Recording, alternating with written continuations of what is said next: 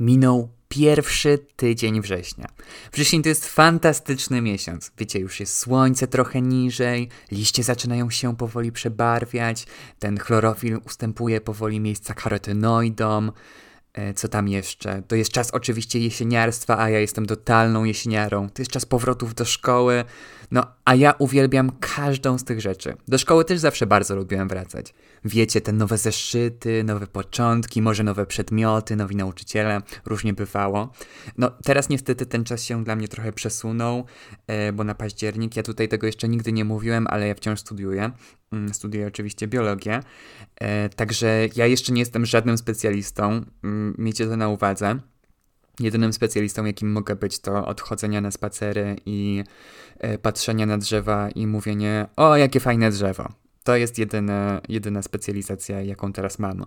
No ale pozdrawiam tę młodszą część słuchaczy i słuchaczek, którzy wrócili do szkół, e, zwłaszcza tę część, która chodzi na biolchem, bo sam chodziłem na biolchem. E, trzymajcie się tam, matura nie jest taka straszna, chociaż trochę się teraz pozmieniało, ale matura nie jest aż taka znowu straszna i też niewiele mówi o waszej wiedzy, naprawdę bardzo niewiele. Zwłaszcza matura z biologii, tam to naprawdę biologia na maturze, a biologia jako nauka to w ogóle dwie różne rzeczy. Dobra, dosyć tego jesieniarsko-szkolnego wstępu. Ja jestem Maciek i witam Was w podcaście B jak Biologia, w którym opowiadam oczywiście o biologii. A dzisiaj tempr mojego głosu zabierze Was na małą wycieczkę do strefy tropikalnej. Już kilkukrotnie ją odwiedzaliśmy i trochę ją tam znamy, bo w poprzednich odcinkach zdarzało mi się o niej wspominać ale dzisiaj powracamy tam, bo zamierzam Wam opowiedzieć co nieco o lianach. Liany to są takie rośliny, które tworzą bardzo długie pędy i nie inwestują zbyt wiele w swoje tkanki wzmacniające, dlatego też wykorzystują inne rośliny, najczęściej drzewa, jako swoje podpory. I niektórzy twierdzą, że liany, że ta obfitość występowania lian jest tym, co odróżnia mm, lasy strefy tropikalnej od lasów strefy umiarkowanej. Wprawdzie u nas w tej strefie e, umiarkowanej, nie, nie żyjemy w strefie tropikalnej, my żyjemy w strefie umiarkowanej, u nas też można wyróżnić liany, bo mamy na przykład takie rodzaje jak vitis, czyli winorośl, partenocisus, jak, em, jak to jest po polsku, winobluszcz, ale one absolutnie nie występują z taką obfitością jak w strefie tropikalnej. Dlatego te dwie strefy można odróżnić właśnie na podstawie tej obecności lian, a raczej obfitości ich e, występowania. I to, jak bardzo rozpowszechnione są liany, zależy od kilku czynników: od e, całkowitej ilości opadów, od sezonowości opadów, od żyzności gleby oraz od zaburzeń środowiskowych. Są z tymi zaburzeniami środowiskowymi to jest w ogóle ciekawa sprawa, ale do tego przejdziemy później. Myślę, że nie będzie to żadną niespodzianką, kiedy powiem, że w lasach strefy tropikalnej występują odpowiednie warunki dla lian. I może być ich tam naprawdę bardzo dużo, bo średnio 25% wszystkich zakorzenionych zdrewniałych łodyg w lesie tropikalnym należy właśnie do lian. Ponadto udział lian w różnorodności gatunkowej roślin drzewiastych może być zróżnicowany, bo na przykład w lasach Malezji mm, może on być mniejszy niż 10%, podczas gdy e, w lasach amazońskich może już sięgać aż 44%. Niemało, prawda? A trzeba jeszcze przyznać, że liany przyjmują bardzo ciekawą strategię życiową, którą można określić mianem pasożytnictwa strukturalnego. No bo jak już wspominałem, liany mają bardzo giętkie pędy i inwestycja w tkanki wzmacniające jest u nich stosunkowo niska. Dlatego wykorzystują drzewa jako swoje podpory. Musicie przyznać, że jest to bardzo sprytne rozwiązanie. Zresztą, gdybym sam był rośliną, to najchętniej też bym był lianą, bo nie chciałoby mi się w ogóle wytwarzać tych tkanek wzmacniających. To jest strasznie dużo zachodu. Liany doskonale zdają sobie z tego sprawę i tę energię, którą mogłyby wykorzystać na wytworzenie e, tkanek wzmacniających, wolą przeznaczyć na wytworzenie gęstych koron, e, ale też na głębokie systemy korzeniowe, czy też po prostu na rozmnażanie. Więc biomasa, którą wytwarzają liany, w dużym stopniu jest czynna fotosyntetycznie. A mówiąc po ludzku, liany po prostu wytwarzają bardzo dużo liści i w porównaniu z mm, biomasą pędów, czy też w ogóle innych organów liany, ta biomasa liści jest stosunkowo duża. No a żeby osiągnąć piętro koron, bo to, tę koronę kiedyś trzeba wykształcić. Żeby osiągnąć piętro koron, to nie będą się tam męczyć, nie będą cudować z wytwarzaniem tkanek wzmacniających, tylko mm, będą wspinać się po drzewach. I mogą to robić na różne sposoby. Bo na przykład mogą się owijać po prostu wokół pni drzew, mogą wytwarzać czepne wąsy, czy też e, kolce lub ciernie, którymi będą się chwytać kory drzew, mogą wytwarzać e, lepkie korzenie przybyszowe. No, mają bardzo dużo różnych opcji. Ale co ciekawe, w młodych lasach, kiedy mm, te pnie drzew są jeszcze stosunkowo cienkie, to jest dosyć dużo lian, które będą wytwarzać wąsy. Natomiast kiedy e, las się starzeje, to te pnie stają się coraz większe, więc wąsy już nie wystarczają i rośnie przewaga lian, które będą owijać się wokół pni. Także strategia lian zmienną jest i to, które liany z jaką strategią będą dominować, zależy od stopnia sukcesji lasu. Wspominałem już o tym, że dla występowania lian bardzo ważne są zaburzenia środowiskowe. I trochę Wam teraz o tym opowiem, bo zaburzenia są dla nich naprawdę bardzo istotne a szczególnie istotne jest dla nich powstawanie luk w lesie. A takie luki mogą powstawać na przykład, kiedy dojdzie do e, upadku drzewa. Wtedy to zadrzewienie staje się trochę mniej gęste i tam mogą sobie wnikać e, właśnie liany i mogą zdominować taką lukę.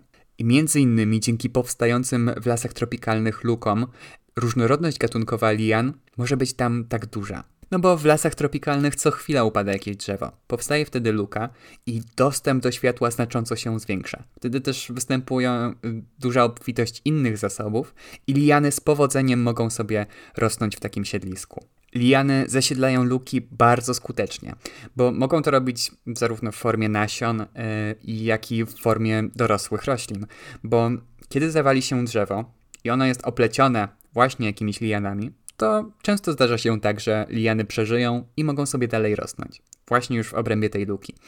Poza tym z przyległych do luki terenów dorosłe rośliny mogą w nią wrastać. W sensie te dorosłe e, liany mogą sobie rosnąć już w kierunku e, luki i też ją zasiedlać. I robią to w na tyle wydajny sposób, że na dnie luki może powstać cały splot z lian. I dopiero silne, pionierskie gatunki drzew, które bardzo szybko rosną, mogą przebić taki splot i dopiero później może dojść do zadrzewienia mm, terenu luki. Zresztą nie tylko ten rodzaj zaburzeń jest korzystny e, z punktu widzenia lian. Korzystne są również zaburzenia typu mm, huragan, czy też zaburzenia pochodzenia antropogenicznego, mm, jak e, wycinka lasu. Wtedy przebieg zdarzeń jest podobny do tego, co opisałem wcześniej i e, liany mogą przeprowadzać swoją ekspansję. Jestem wręcz przekonany, że słuchają mnie same inteligentne osoby, i na pewno w głowie któregoś słuchacza, słuchaczki wykiełkowała teraz myśl, że no dobra, ale skoro liany tak oplatają drzewa i wykorzystują je jako podpory, to w jaki sposób one wpływają w ogóle na drzewa? I macie to szczęście, że przed mikrofonem siedzę ja i z wielką chęcią odpowiem na to pytanie. Otóż okazuje się, że drzewa wcale nie są szczególnie zadowolone z tego powodu, że są zasiedlane przez liany, no bo liany są bardzo silnymi konkurentami, zarówno jeżeli chodzi o konkurencję nadziemną, jak i konkurencję podziemną.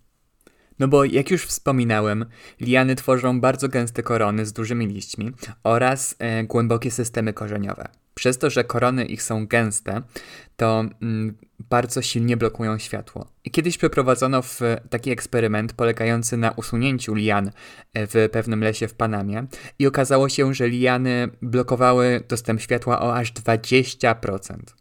Natomiast jeżeli chodzi o korzenie, to w związku z tym, że liany tworzą tak bardzo silnie rozwinięte ko systemy korzeniowe, to ograniczają dostęp do wody i soli mineralnych dla innych roślin. I kiedyś znowu przeprowadzono takie badanie, które polegało na tym, że usunięto liany i okazało się, że po usunięciu lian e, wilgotność gleby wzrosła. No jeżeli chodzi o badania nad ekologią lian, to biolodzy bardzo chętnie wykorzystują tę metodę, że je po prostu usuwają z fragmentu lasu. No i wtedy im wychodzą takie różne ciekawe wyniki. I na podstawie tego typu badań okazało się, że liany ograniczają wzrost drzew i mogą to robić naprawdę bardzo skutecznie, bo redukcja wzrostu drzew spowodowana przez liany mieści się w przedziale od 25 do 372%, czyli liany mogą zredukować wzrost drzew prawie czterokrotnie. I okazuje się, że mm, liany mają wpływ na biomasę całego lasu, właśnie przez to, że ograniczają wzrost drzew. E, no bo gdyby nie było lian, to biomasa lasu mogłaby być większa, bo okazuje się, że biomasa, którą wytwarzają liany, nie rekompensuje tych strat, e, które powodują w wzroście drzew.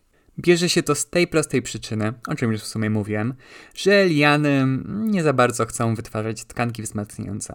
One wolą sobie wytwarzać liście czy tam inne rzeczy. Tkanki wzmacniające, e, e, nie za bardzo.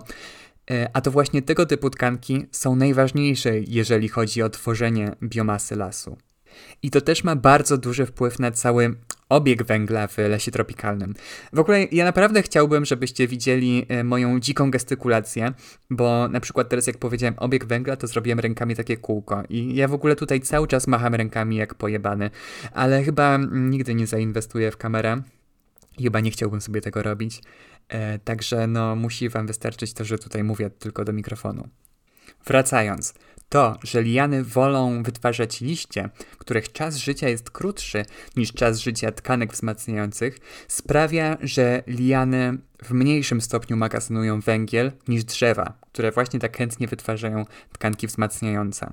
No i w ogóle chciałbym, żebyście mieli tę świadomość, że tkanki roślinne, znaczy no nie tylko roślinne, po prostu tkanki, no ale też no nie tylko tkanki, bo to też się tyczy organizmów beztkankowych, że biomasa, którą wytwarzają organizmy, jest magazynem węgla. No bo składa się oczywiście w dużym stopniu e, z tego pierwiastku. Jeżeli mm, ta biomasa ma krótki okres życia, no to jest stosunkowo słabym magazynem węgla, ale jeżeli żyje długo, no to jest bardzo dobrym magazynem węgla.